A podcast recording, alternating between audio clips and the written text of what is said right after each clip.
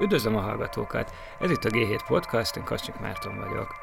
Ma egy olyan embert hívtam vendégnek, akivel nagyon sok beszélni valónk van, hiszen egy csomó érdeklődési területünk azt hiszem összeköt minket, a tényfeltáró újságírástól kezdve, a sajtó helyzetének egészen odáig, hogy mi megy a hírekben, egy csomó hasonló dolgok iránt érdeklődünk. Tehát Pető András van itt, a Direkt 36 társ alapítója. Így van. És ugye korábban az Origónak voltál a milyen is egész pontosan? Hát ott végigjártam így a, a ranglétrát, ahogy szokták mondani, tehát voltam bázi kezdő riportertől, a, a végén egyébként főszerkesztő helyettes volt az utolsó néhány hónapban, az utolsó viharos néhány hónapban a pozícióm, ez 2014-ben zárult le az a része a pályámnak.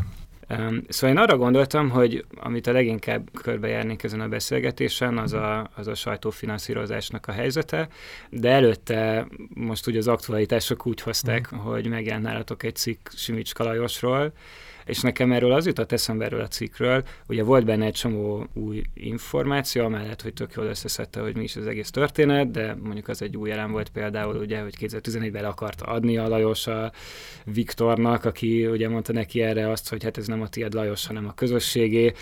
Ezek elég érdekes új információk voltak, meg néhány más elem is, de nekem az jutott eszembe, hogy korábban, amikor még ugye volt egy olyan időszak, tulajdonképpen nem is annyira régen, amikor még félve mondták ki az emberek Budapesten azt, hogy, hogy Simics Kalajos, és úgy mindenki tudta, hogy hát ez a közgép, ez valószínűleg hozzá kötődik, de nem is volt ez teljesen nyitott, és te voltál az egyike azoknak, akik a sajtóban ezt felfedték, és igazából érdekelne, hogy ez, hogy ez hogyan ment akkoriban. Igen, ezen én is gondolkodtam egyébként mostanában, amikor, és lehet, hogy inkább még megfordítanám, tehát hogy úgy kezdeném, amikor elmentünk most ehhez a cikkhez, ugye mindenképp szerettük volna megszólaltatni Simicska Lajost is, Szabó András kollégámmal közösen dolgoztunk ezen a sztorin, és akkor, amikor már úgy látszott, hogy úgy nagyjából összeáll a történet, akkor hát nyilván tudott róla, hogy készül az a cikk, közvetítőn keresztül már jeleztük neki, volt hozzá egy telefonszám is, de nem, nem tudtuk elérni soha, és akkor gondoltuk, hogy elmegyünk, és és, megpróbáljuk személyesen felkeresni, és azt tudtuk, hogy az ideje jó részét azt egy Veszprém melletti, egy nagyon helyes faluban, illetve falu mellett Háskúton tölti, és akkor végül is ott sikerült is megtalálnunk, ott egy ilyen távol eső, egy ilyen kis modern, modern tanyán. Tulajdonképpen a bakonyba menekült. Így van, így, így van, így is lehet mondani, vagy oda vonult vissza.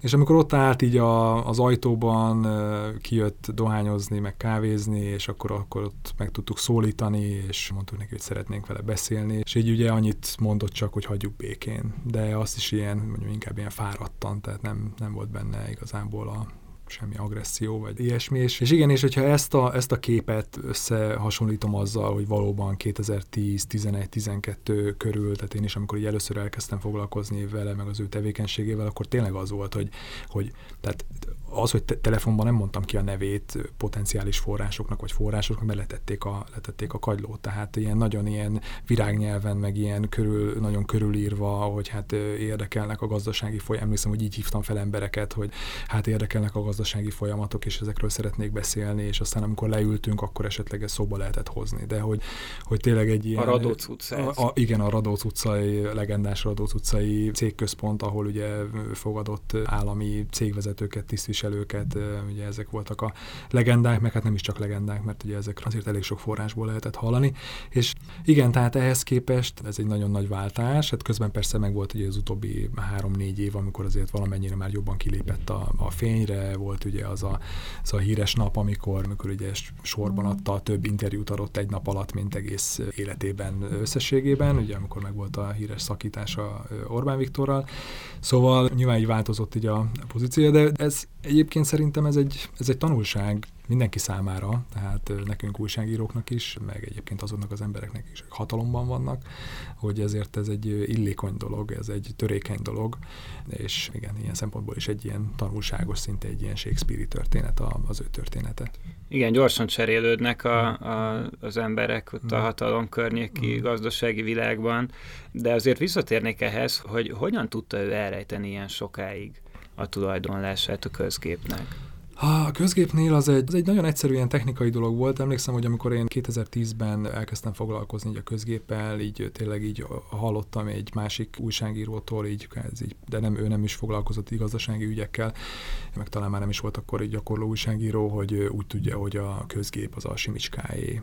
És ugye akkor volt egyébként a Margit hídnak a felújítása, ami az első ilyen nagyobb munkája volt a, a közgépnek, és akkor ilyen font azt, vagy szóval egy ilyen hihetetlen dolognak tűnt, mert hogy ismerve az előéletét, 90-es évek. Ő 90, már akkor egy legenda így, volt. Így van, 98-2002 közötti ügyek, ugye APEC elnökség, és a és utána ugye ő gyakorlatilag egy ilyen, abszolút egy ilyen háttérben mozgó figura volt, nem volt a nevén szinte, szinte semmi, és akkor így szinte ilyen hihetetlennek tűnt, de ugye azt láttam, mm. hogy ez egy köthető ugye a akkori új kormányhoz, tehát a Fideszhez ez a, ez a cég, és akkor elkezdtem így utána menni, és egyébként úgy tudta elrejteni, ez egy, ugye a közgép egy ZRT volt, meg hát most is az, és ugye ott a, úgy lehet általában meg, megismerni a tulajdonosokat, hogy az ember elmegy a cégbíróságra, és akkor ott a különböző közgyűléseknek a, az irataiból lehet megtudni, hogy kik vannak ott, uh-huh. ugye, és vannak jelenlétívek, meghívottak, stb.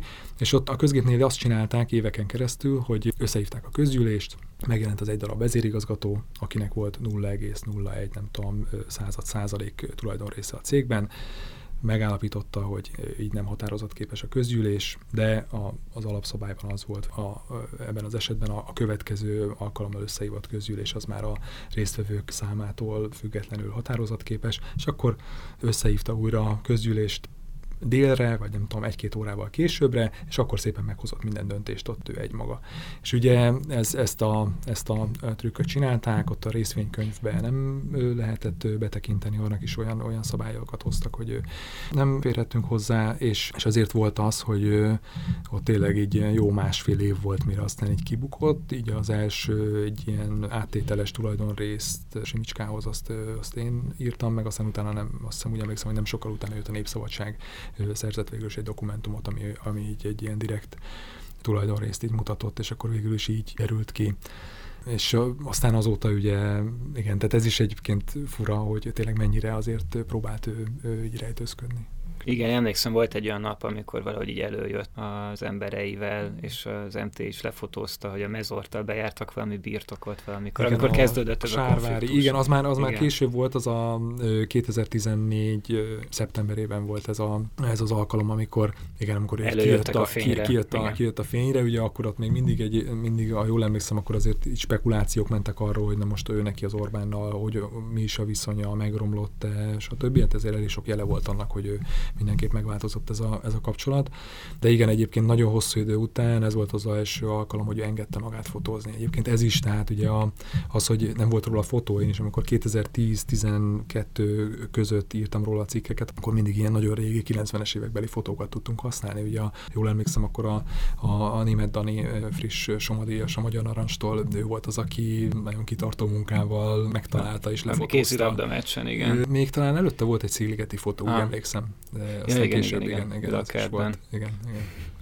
Um, így végtekintve Simicska Lajosnak a pályaivén szerinted egyébként mik azok az ilyen személyes kvalitások, ami miatt végre tudta hajtani ezt az elképesztő dolgot, amit, amit végül is megcsináltak. Jó, hát persze nyilván ennek van egy politikai hátországa mhm. is, de például pont amikor most olvastam a cikketeket, nekem az volt a benyomásom, és hát ez nyilván a kapitulációjának a hmm. története, de hogy azért itt elég súlyos stratégiai hibák történtek, ami úgy kicsit kétségbe vonja azt a legendát, hogy itt hmm. egy ilyen zseniális stratégával állunk Igen, szemben. egy ilyen, igen, szinte már ilyen emberfeletti tulajdonságokkal. Ugye hát ebben, ebben is szerintem van felelőssége a, a sajtónak is, lehet, hogy akár nekem is személyesen, tehát hogy valóban itt a, nyilván az ő visszahúzódása az, hogy ő itt tényleg év,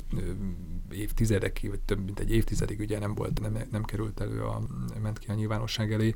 Nyilván ezek a, ez a titkolózás is táplálta ezt a mítoszt, és ugye hát olyan, olyan, olyan idézetekkel, olyanokra tudtunk alapozni, amik ugye Orbán Viktor, amikor elmondta még 90-es évek elején, hogy nem tudom, a, ő a legokosabb közül, közülünk, vagy, vagy az, hogy a Lajosnak több, ezt nekem mondta egy forrás, aki az, az Orbántól hallotta, hogy de ez is még ilyen 90-es évek elején történt, elvileg, hogy hát a Lajosnak több esze van, mint tíz professzornak együttvéve, de hát kérdés, hogy mire használja. Szóval, hogy voltak ezek, és ezek nyilván így, ezek így összeadódtak, és ebből lett egy ilyen nagy-nagy mítosz.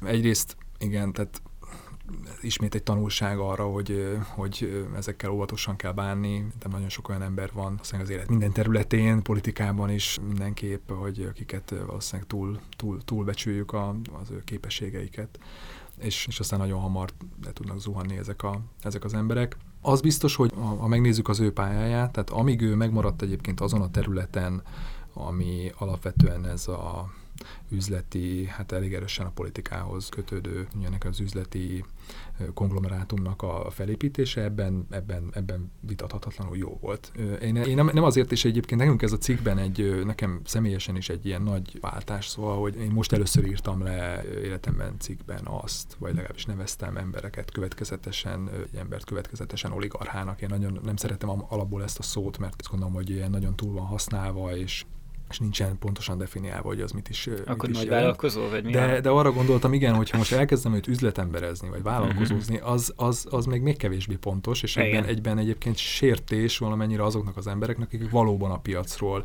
és nem a, mert azért, hogyha megnézzük Simics Kalajosnak a, a pályáját, ő azért ezeket a, ezeket a cégeket azért alapvetően állami, önkormányzati Pontosan. ezekből, ezekből építette. Nyilván látjuk, hogy ügyesebben, mint a Tehát egy nem piaci politika. vállalkozó, ha úgy így, Így, így, így van. Tehát, igen. És ebben igazából más kvalitásokra van is szükség, mint akkor, hogyha a piacon akart volna így, érvényesülni, és nem is csoda, hogy nem ment neki végül így. Így van, így van. És a, egyébként, ami, hogy ebben, ebben ő nagyon mivel meg volt hozzá az ehhez szükséges mondjam, szellemi kvalitások, meg volt hozzá a szükséges keménység, tehát így, így, így, így megmaradt bennem egy idézet a, ezekből a háttérbeszélgetésekből, amiket ez a mostani cikkhez folytatunk, de egyébként a cikkben nem került bele, hogy mesélte valaki, hogy még, még, még jóval a, az Orbánnal való szakítása előtt, tehát ilyen 2000-es évek közepén, amikor valakit eltávolított egy fontos pozícióból, és akkor így el is mondta a Simicskájának az embernek, hogy én egy birodalmat irányítok, ha azt érzem, hogy valahol ellenállás ellenállás van, bárki próbál szembe menni azzal, amit én akarok, akkor én azt el fogom távolítani onnan, mert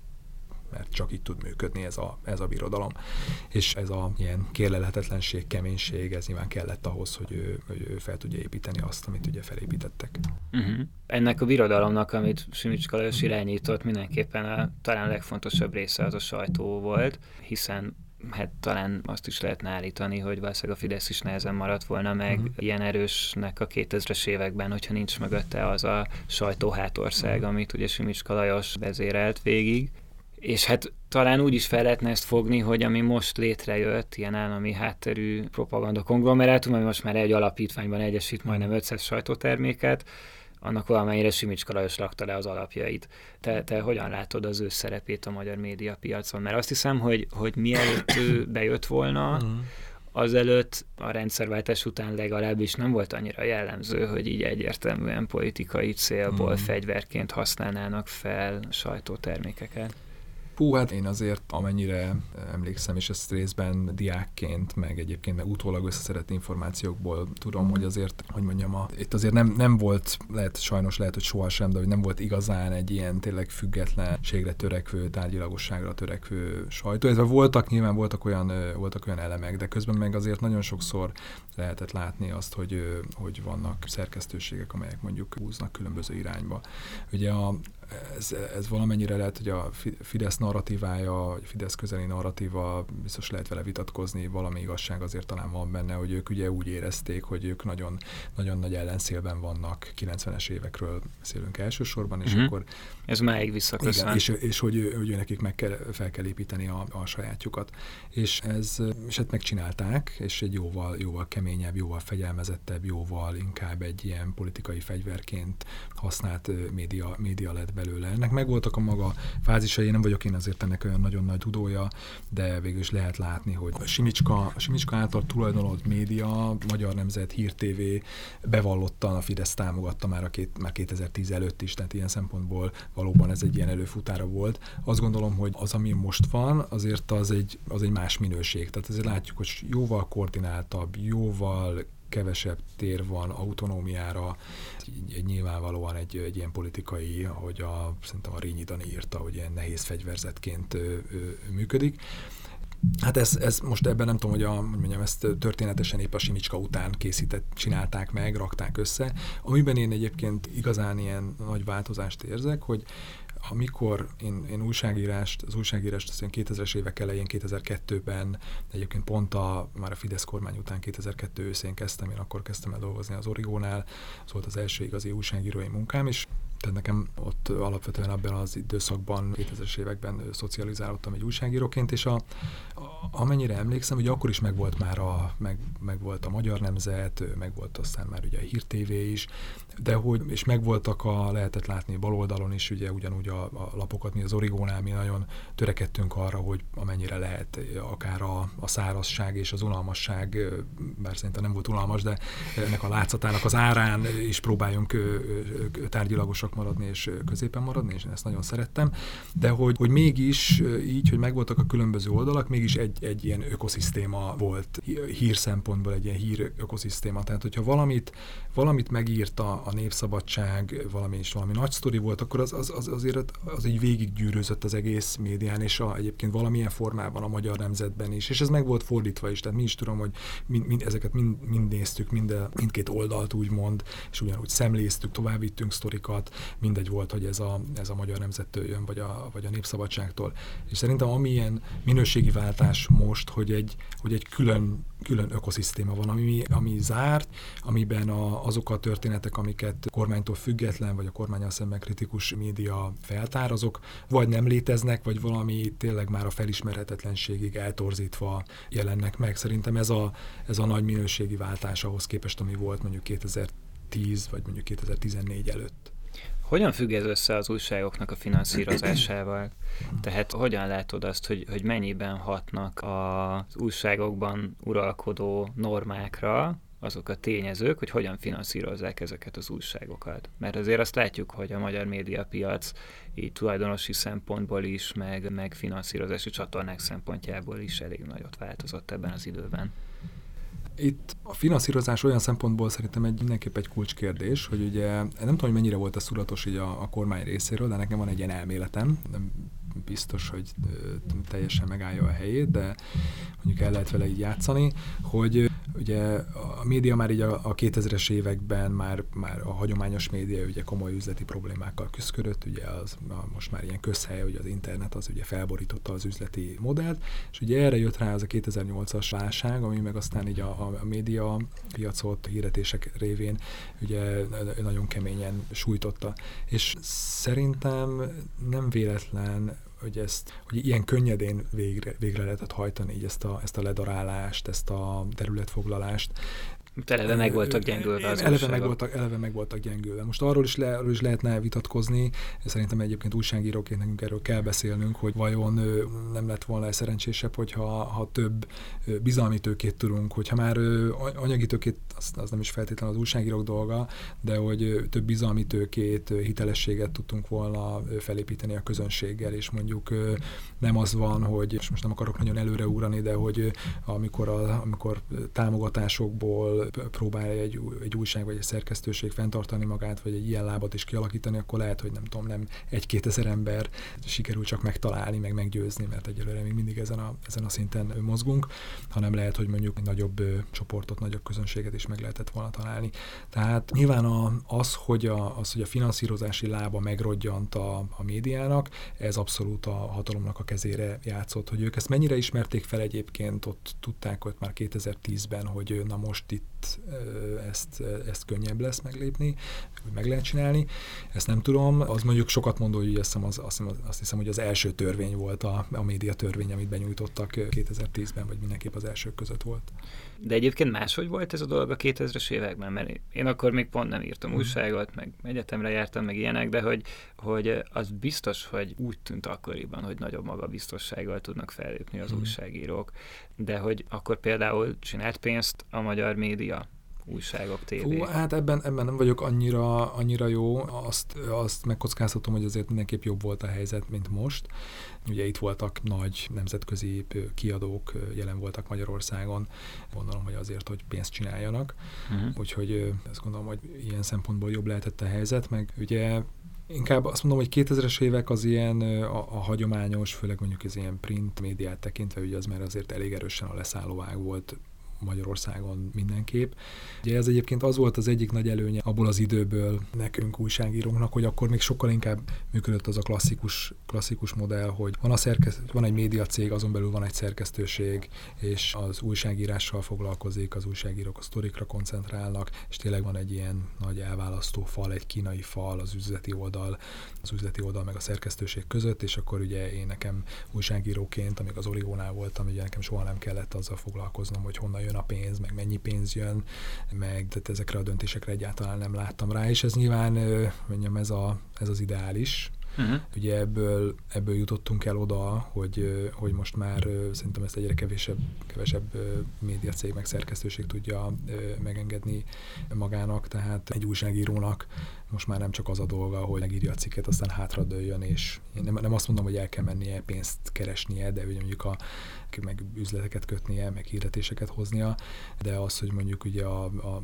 a, a cikknek a promóciójában, egyetlen az ebben való gondolkodásban, egyébként akár új bevételi forrásoknak a, szerzésében, ebben, ebben szerintem a, ezen az újságíróknak is kell gondolkodniuk, főleg mondjuk egyébként egy olyan, olyan formációnál, mint amilyenek mi is vagyunk, a Direct 36, ami egy kisebb, egy non-profit cég, de mégiscsak egyfajta vállalkozás, tehát meg kell teremteni a, meg kell teremteni a forrásokat. De ugye egyáltalán nem mindegy, hogy honnan jönnek ezek a források, mm. nem? És még ezen belül sem mindegy. Tehát most csak arra gondolok, hogy ugye honnan lehet egy újságnak pénze, ez nyilván ezerféleképpen mm. hat aztán az újságíró munkájára is van az a megoldás, hogy ugye egy ilyen tulajdonos központú működés, mm. Van az, amikor, amikor főleg a piaci hirdetőkre koncentrálunk. Ugye a tulajdonos központúba beleértem azt is, amikor mondjuk az állam, a, vagy az állam közeli ilyen érdekkörök a, a tulajdonosok, és van az, amikor egy ilyen nagyobb közönség felé elszámoltatható az újság, de még, de még azon belül sem mindegy, hogy hova, hiszen van, amikor egy ilyen rajongótábor van inkább, van, amikor másik szegmást próbál megszólítani az újság. És hát ugye a legtöbb újságolvasó nincs annyira tisztában ezekkel a kérdésekkel, mert az újságírók nem nagyon beszélnek erről. Igen, egyébként ez valószínűleg többet kellene erről kommunikálni. Az egyik nagy tanulsága a média válságának, meg ugye ezeknek a, a problémáknak, hogy ugye e médiát, újságírást, újságírókat támadják. Ez nem csak egy magyar, most elsősorban egy verbális támadásokra gondolok, hogy megpróbálják kikezdeni a hitelességüket. Ugye, hogy ez ellen az egyik mód, ahogy talán lehet küzdeni, az az, hogyha mondjuk többet beszélünk arról, hogy hogyan dolgozunk, hogyan születnek ezek az anyagok, milyen szempontjaink vannak, hogyan zajlik a finanszírozásunk, tehát ezekről igen, tehát szerintem többet kellene beszélni, több transzparenciára lenne szükség. Leginkább mondjuk a, a saját működésünkről, meg modellünkről tudok beszélni. Annyit mondjuk megjegyeznék, hogy ez a, az, amikor az állam tartja el hirdetéseken keresztül, ugye az egy, szerintem ez egy nagyon, az egy nagyon rossz formáció, és hát látjuk is, hogy mi, a, mi az eredménye. Ugye a, az újságírásnak az egyik alapfeladata az, hogy a, ellenőrizze a, a hatalmon lévőket, a hatalomban lévőket, és hogyha pont a hatalomtól függ, pont hogyha a hatalomtól kapja, kapja a pénzt, akkor, akkor nyilván ez egy összeférhetetlen helyzet. Nem is nagyon lehet újságírásnak mondani, inkább ilyen média felületekről van szó, ami így van. Valami így. más célt szolgál, mint az újságírást. Így van. Ugye, és aztán hát ugye ott van ugye a klasszikus, klasszikus forma, ami, ami egy pár évtizedig nagyon jól, nagyon jól működött, hogy vannak az újságok, valamennyi jelképes összegért meg lehet őket vásárolni a, az újságosnál, vagy a boltban, de igazából a, a, a bevételeknek a nagy része az hirdetésekből jön, ugye ez az, amit, a, amit az internet ugye felborított, és most ilyen tapogatózások zajlanak, ugye különböző különböző irányokba indultak el médiacégek, szerkesztőségek, ez nem, nem csak Magyarországon, hanem világszerte az Egyesült Államokban ugye nagyon komoly szerintem gondolkodás, meg kísérletezés zajlik e körül, és ami szerintem egyébként egy jó dolog, hogy az egyik irány az az, hogy egyre inkább a közönség felé mennek el a, mozdulnak ezek a, ezek a cégek, szerkesztőségek, a közönség egyszerűen akár előfizetőként, támogatóként, valamiféle formában a közönségtől próbálnak bevételhez jutni. Ez, ennek is megvan a kockázata, hogy te is említetted, tehát nyilván itt fennáll a veszélye annak, hogy ilyen, igen, akár ilyen kvázi ilyen politikai rajongótáborokat kezd aztán az újság kiszolgálni. Ez nyilván ez egy, ez egy valós veszély. A, az ideális előfizető, az ideális támogató az, aki nem ezt várja tőled, hogy te most elmondjad neki sokat szor azt, amit egyébként ő szeretne hallani, hanem azt, amikor, amikor te tényleg, amikor ő is nyitott, ő is kíváncsi, és tényleg szeretné megtudni, hogy mi zajlik körülötte a világban, és szeretné, hogy valaki az ő nevében is feltegye azokat a kemény kérdéseket a hatalomnak. Részben arra is gondoltam ezzel, hogy ilyenkor egy ilyen idealizált, szofisztikált újságolvasó lebeg a szemünk előtt, ugye, és gyakran az újságírást magát is idealizálják az emberek, és hát ugye azt látjuk, hogy azért a valóságban gyakran nem ez van, tehát hogy, hogy ezzel a helyzettel viszont valamit kezdeni kell, nem? Hogy, hogyha például mondjuk egy mértéktartóbb címet kevesebben klikkelnek, mint egy ilyen odaverősebb címet, vagy akár egy félrevezetőbb címet, és annak elnére visszatérnek az emberek, hogy félrevezető a cím, akkor azzal mit kell tenni. Hát én ebben ilyen konzervatív vagyok, tehát én, a, ugye, én az Origo iskolából jövök, ottani nagy a me- mestereinktől, Weyer Balázs, Nádori Péter, meg többiektől, kollégákkal azért abban eléggé egyetértettünk, hogy, hogy hosszú távon egyébként a, ez a fajta visszafogottság, mértékletesség, ez, ez, ez kifizetődő, és egyébként a, az Origo, bár nem mondom, hogy nem voltak ott is, azért időnként valakinek megszaladt a keze, és voltak furcsa címek, meg olyanok, amikkel én személyesen nem értettem egyet, de alapvetően egy ilyen visszafogott, és a, egy ilyen, hogy mondják ezt, tényleg nagyobb közös nevezőt meg, megtalálni próbáló újság volt, és egyébként ez, ez olyan szempontból működött, hogy az Origo az a, az ország egyik legnagyobb, bizonyos számok szerint ugye a legnagyobb portája volt a, a, a mi időszakunkban. Most bevallom, hogy most nem tudom, hogy hogy, hogy állnak így ö, ö, számszakilag. De hogy, ja, szóval, hogy szerintem ez végül is, végül is így kifizetődő volt ilyen, ilyen szempontból is. Ahhoz a dilemmához mit szólsz, ami nem tudom, most nemrég hallgattam egy interjút a Guardiannak a volt főszerkesztőjével, aki arról beszélt, hogy amikor ők azon gondolkoztak, hogy hogyan keressenek több forrást, akkor, akkor felmerült az, hogy legyen előfizetéses, vagy legyen támogatói kampány. És ők ugye a támogatói kampány mellett döntöttek, a legtöbb angol szesz újság most már csak előfizetősen működik, mm. és akkor neki az volt az érve, hogy végül is akkor az olvasók így dönthetnek arról, hogy csak ott ilyen becsületkasszáson működtessék az újságot.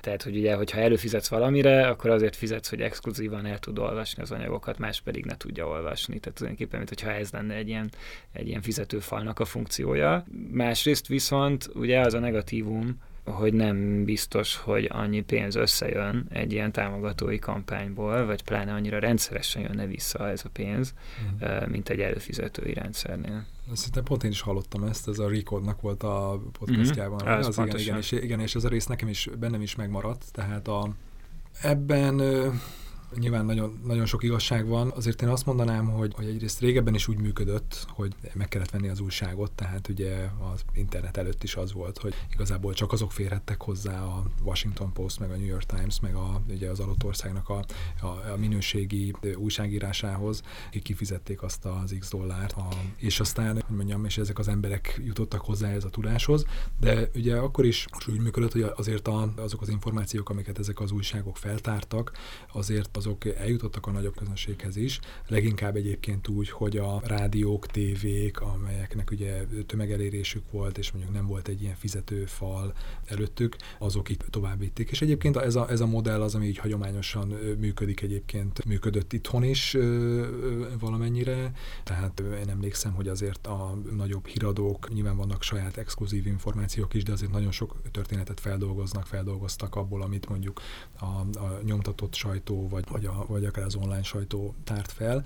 Tehát ilyen szempontból én nem feltétlenül gondolom, hogy a, a fizetőfal az egy, az egy ilyen a demokráciát alásó, a rossz intézmény. Egyszerűen a Guardiannek is ugye nagyon sok évre volt szüksége ahhoz, hogy végig is eljussanak, ugye aztán most valamikor átlépték az egymilliós ilyen támogatói számot. Valahogy társítanak ehhez sokan egy ilyen negatív dolgot, hogy jaj, kunyerálnak minden cikk aljában, stb. Tehát ez, ez, is, ez, ez, ez, is lehet. Én azt gondolom, egyébként média, médiája válogatja. Tehát én is előfizetek például a, a New York Times-ra, mert azt gondolom, hogy, hogy ad olyan minőséget, meg olyan spektrumát a, az információknak, hogy az, az nekem fontos és, és megéri. Meg nem is olyan drága. Egyébként nem is olyan drága, de Washington Post egyébként meg még olcsó, meg főleg, hogyha az ember amerikai politikát követi, akkor ott sokszor jobb sztorikat talál, mint akár a New York Times-ban is. De nyilván egyrészt az én pénztárcám is véges, meg, meg nem, meg, a, meg az időm is véges, amennyit ugye ezeknek az olvasásával tudok tölteni. Meg ugye hát vannak olyan, olvasok más újságokat is, de van olyan, melyiket elolvasom, de hát nem biztos azt gondolom, hogy nem biztos, hogy adnék érte pénzt. Igen, ez fura, mert pont, pont angol sajtóban iszonyú sok nagyon érdekes újság mhm. van, és úgy legutóbb végig gondoltam, hogyha bemegy újságba lennék, ahol van egy csomó előfizetésünk mindenféle helyekre, ilyen csoportos, mm. akkor, akkor azért elég sok pénzt fizetnék ezekért. Szóval, hogy ez, ez azért megnehezíti a dolgot. Igen, de ugye egy normális, normálisan működő médiában, tehát a, mondjuk például nincs Wall Street Journal előfizetésen, de azért amikor vannak nekik nagy, nagy sztoriaik, azért arról csak értesülök, mert egyébként a különböző hírlevelek, a, akár vagy akár a többi újság is ugye feldolgozza, stb. És, Inkognitó ablakban meg tudod nyitni vészhelyzet esetén. Így, így, van, igen, igen, tehát vannak ilyen, vannak vannak ilyen módok, ahogy, ahogy ezt így körül lehet, meg lehet kerülni.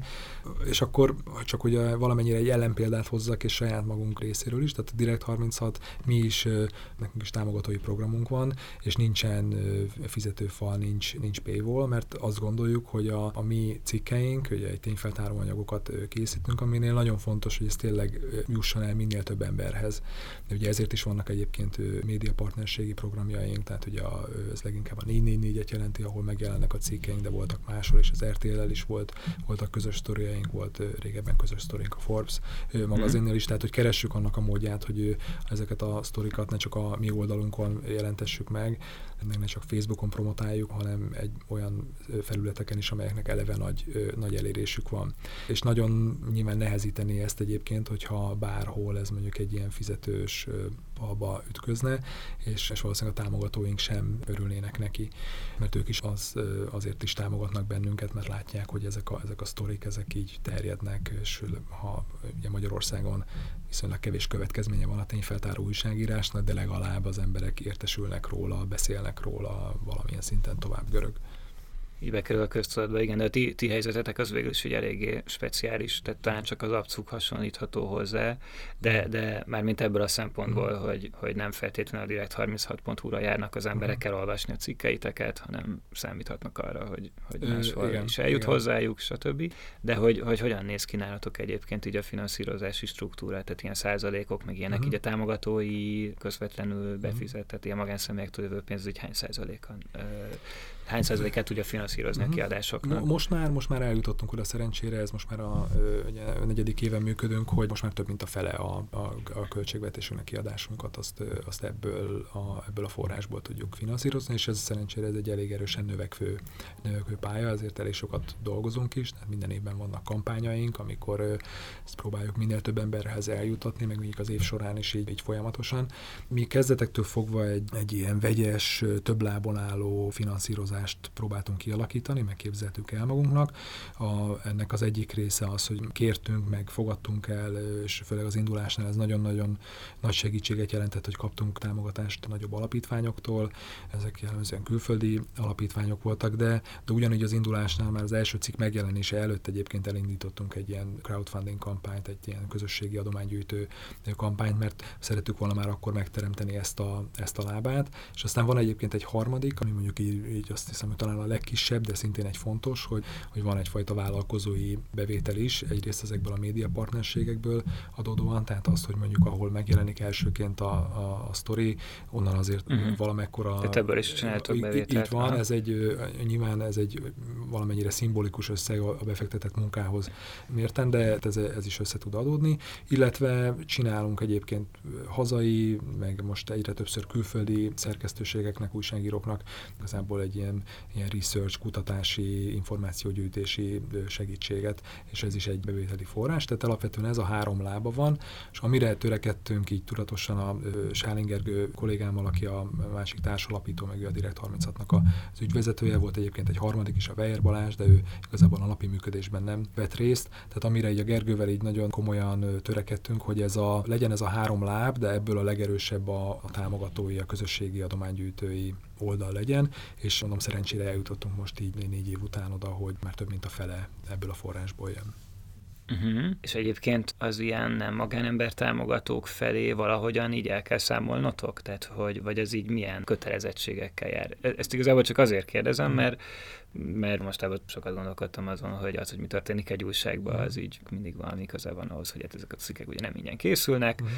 és hát ugye itt pénzekről, meg forrásokról van szó, és akkor ilyenkor, tehát hogy, hogy, hogy ez így egyáltalán felmerült nálatok, érinti bármiben a munkát? Hát ugye amikor, ha, ha mondjuk kapunk forrást egy, egy alapítványtól, vagy egy úgymond, ezeket mi úgy hívjuk, hogy intézményi támogatóktól, akkor ő felé, feléjük van egy szigorú, egy ilyen riportolási, jelentési folyamat, tehát hogy ez ott ez része ennek. És ez ilyen adminisztrációs teher nektek? Ez, vagy? hát szerencsére inkább a Gergőnek, uh-huh.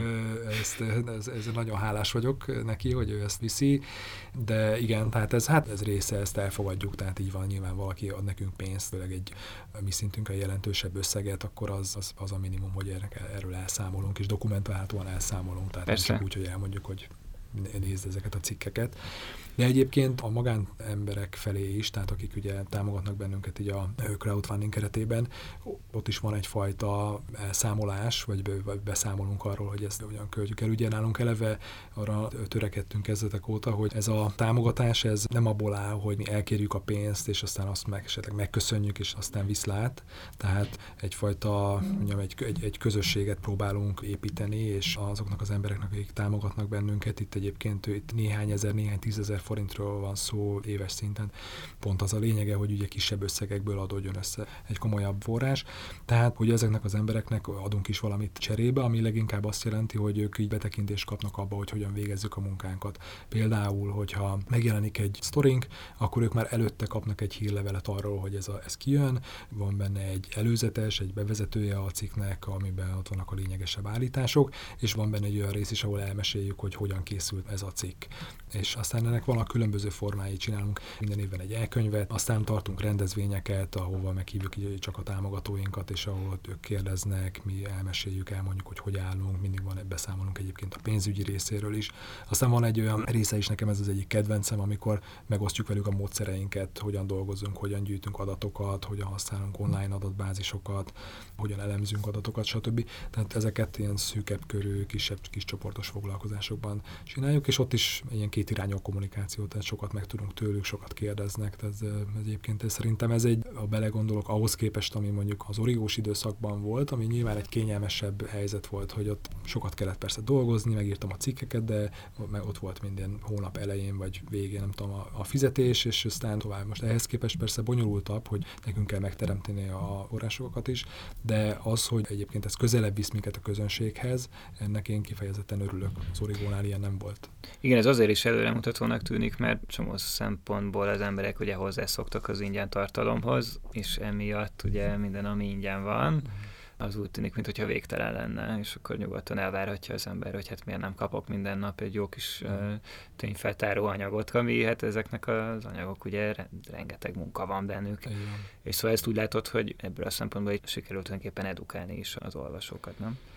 Igen, egyébként mondjuk azért arra nekünk is el kellett jönni, emlékszem az első év az azért indulás, az persze nyilván mindig nehéz, hogy ott még nem találtuk el igazán jól az arányokat, tehát azért az első évnek a visszajelzései alapján azért kiderült, hogy a támogatói meg a közönségünk azt azért annyira nem értékeli, hogy eltűnünk hónapokra, és lehet, hogy a végén kijövünk valami nagy cikkel, de hogy azért szeretnének többet hallani tőlünk, de szerencsére azóta egyébként azt gondolom, hogy jobban eltaláltuk a ritmus, tehát nem mindig csak arról van szó, hogy valamilyen giga nagy anyag, rengeteg információ információval kiállunk, hanem próbáljuk követni a történeteket, és akár ilyen kisebb, ilyen utánkövető anyagokat közlünk, vagy csinálunk valamiből egy videót, vagy szóval más módon feldolgozzuk, és így mondjuk egy kicsit azért, és a mi szintünkön így, így egy nagyobb gyakorisággal tudunk megjelenni, meg egyébként is mi úgy működünk, ami a tartalmi része, ami talán más a legtöbb szerkesztőséghez képest, hogy szándékosan kerüljük a, tartunk egy távolságot az úgynevezett ilyen hírciklustól, vagy szóval azoktól a sztoriktól, amikkel mások így foglalkoznak, kiemelten foglalkoznak, és olyan sztorikat keresünk, amik,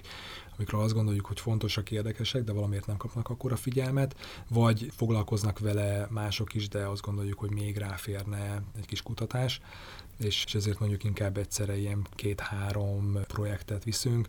Próbálunk kevés dolgot lefedni, de azokat viszont így nagyon mélyen. Uh-huh.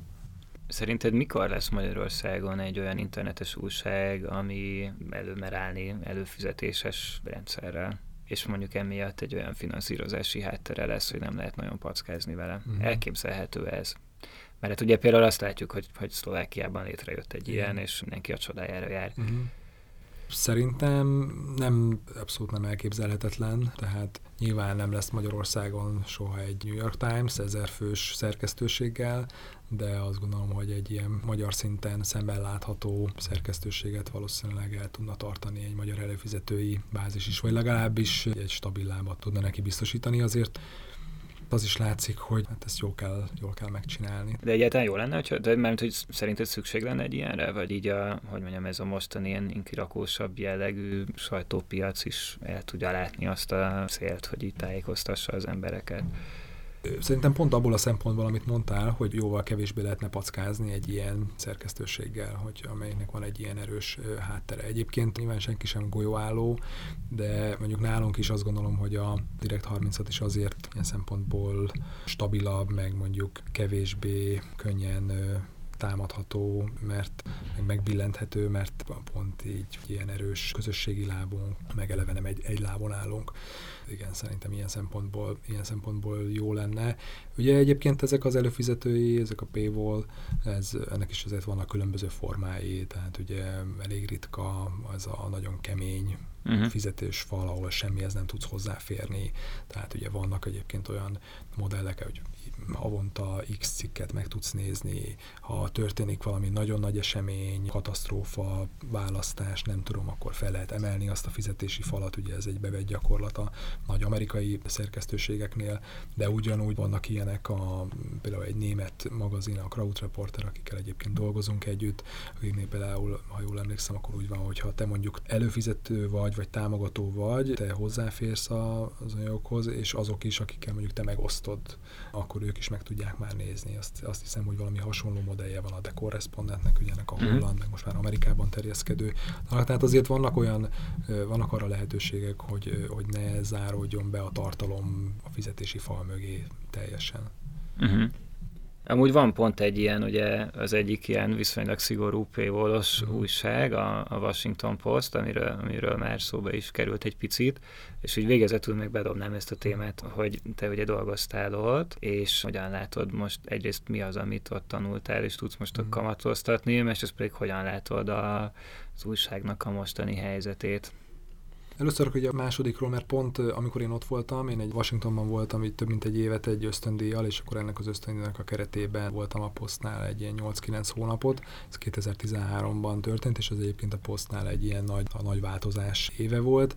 Egyrészt akkor jött oda Marty Baron főszerkesztő, aki ugye a Spotlight című filmnek a, az egyik főszereplője, és ami még fontosabb volt talán, az az, hogy abban az évben adta el a Graham család a Jeff Bezosnak, a Amazon alapítójának, és én emlékszem rá, hogy amikor én nagyon büszke voltam hogy egyáltalán oda bejárhattam, hogy ott dolgoztam, hogy tényleg érdemi munkát tudtam végezni. Én ott a tényfeltáró rovatnál voltam, és több sztorin vettem részt, de azért én is láttam, hogy akkoriban 2012-13-ban Washington Post egy ilyen kicsit ilyen a, lesajnált, már ilyen szenilis nagypapaként volt így elkönyvelve így az amerikai média, média világban, tehát tényleg így különböző hírleke, hírleveleket olvasva, amiket egy a politikó, meg mások így írtak, ott így a, a, poszton így nevettek gyakorlatilag, hogy, hogy milyen lassú, hogy milyen ügyetlen, stb. És, és ehhez képest jött a, a Bezos, és aki adott egy lendületet a, az újságnak, adott nyilván biztosította megfelelő forrásokat, hogy kísérletezzenek, hogy ugye priváttá tette a céget, tehát ugye tőzsde, kikerültek a tőzsdéről, és ezért ez egy nagy, ez egy nagy segítség volt, hogy nem kellett a, a negyedéves nem tudom, eredményekre koncentrálni, hanem lehetett befektetni, lehetett kísérletezni, és egyébként mostanra egy, egy profitábilis újság lett belőle, és azt gondolom, hogy nagyon, nagyon izgalmas dolgokat csinálnak, nagyon-nagyon jókat kísérleteznek digitálisan.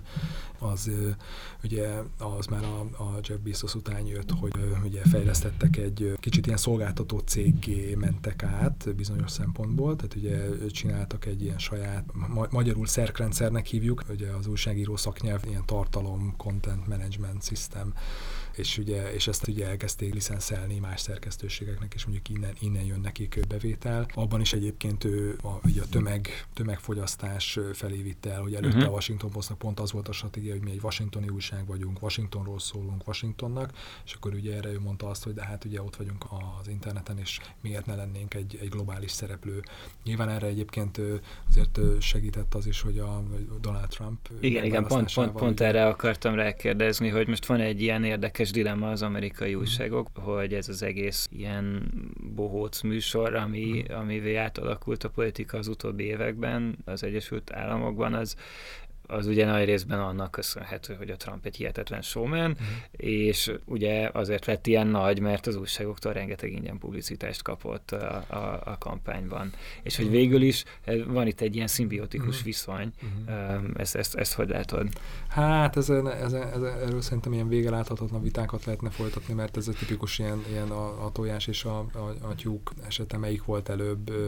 Hát igen, csak, csak arra gondolok, hogy van egy érdekeltség. Igen, er, igen er, erősítik egymást, tehát az ugye ez, amit az amerikai ilyen zsargonban ugye ez a Trump bumpként évnak, hogy ugye hogyan dobta meg a, ezeknek az újságoknak, New York Times, Washington Post, meg, meg másoknak is a, az előfizetői táborát, a, a Trumpnak a megválasztása. Ugye, hogy ez mennyire abból fakad, hogy az emberek rájöttek, hogy igen, fontos a szabad sajtó, és mennyire abból, hogy, hogy esetleg azt várják, hogy itt minden nap elolvashassák azt, hogy a Trump micsoda furcsaságokat csinál. Feltételezem, hogy mind a kettő igaz lehet, nyilván egyéntől függ. De egyébként én olvasom ezeket az újságokat, én mondjuk örülnék, hogyha itthon is, meg máshol is olyan korrektül meg írnának, írnának a közéleti szereplőkről, mint akár róla is.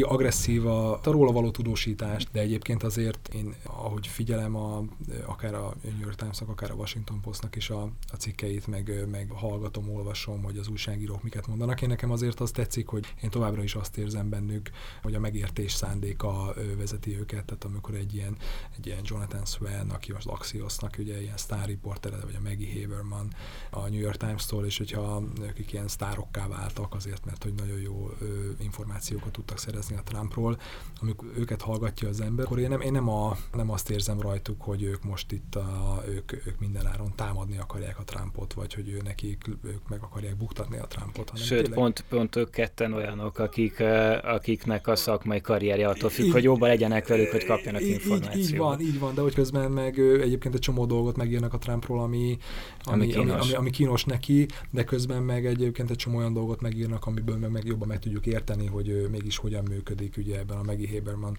Ugye nagyon jó, hogy, hogy ő, ugye ő is New Yorki, és akkor ezt a, ezt a, ezt a New Yorki mentalitást, ezt, hogy miből fakad a Trumpnak ez a stílusa, ez a gondolkodása, ezt szerintem kevesen értik így nála, nála jobban, és ez nekem, ez a, ez a megértési szándék, ez nekem így szimpatikus. Aha. És ez egyébként elsősorban kapacitás kérdés, vagy, vagy a normák, vagy miért van az, hogy az amerikaiak ilyen jól tudják csinálni igen, ezt az a, újságírás a, dolgot? A, a, igen, a másik kérdésedre a válasz, tehát mondjuk mit, mit tanultam. Egyrészt nyilván vannak a szakmának olyan ilyen csinya bínya, amit, amit egyszerűen jobban tudnak, mert már régebb óta csinálják. Itt mondjuk a történetmesélésről lehet szó, tehát hogy nagyon jól tudnak összerakni történeteket, hogy az izgalmas Ebben mondjuk legyen. fejlődik a magyar sajtó Igen, is. igen szeren- szerencsére igen, igen, nyilván egy ennek a befolyására, de hogy amit azért így a, én tényfeltáró rovatnál mindenképp, de azt gondolom, hogy az egész újságra is igaz, hogy tényleg van egy ilyen nagyon őszinte és nagyon mérőjövő elkötelezettség abban, hogy az igazat a valósághoz legközelebbi képet adják, adják vissza, és folyamatos megkérdőjelezés. Tehát a tényfeltárolóban ott, ott tudom, hogy ott ugye azért is készülnek hónapokig az anyagok, mert nagyon, nagyon sok szerkesztési körön mennek át ezek a, ezek a cikkek, és a legapróbb kéte is felmerül egy információval kapcsolatban, akkor az megy. Tehát nincs, nincs feltételezés, nincs olyan, hogy úgy tudjuk, nincs olyan, hogy ez is arra utal, semmi. Tehát ott csak az, ami biztos, ami dokumentálható, és ez, ez nekem nagyon-nagyon, nagyon-nagyon szimpatikus volt, és mivel ezeket próbáljuk az itteni munkákban a Direct 36-nál is így implementálni. Nagyon sokszor felteszem magamnak azt a kérdést, hogy na vajon most mit csinálnának a, mit csinálnának a Washington Postban, vagy mit mondaná erre a David Fellis, vagy a Jeff Lee, akik nekem ott az ilyen szerkesztői, meg mentoraim voltak. Köszönöm szépen, Pető András volt a G7 Podcast vendége, találkozunk a jövő héten. Én is köszönöm.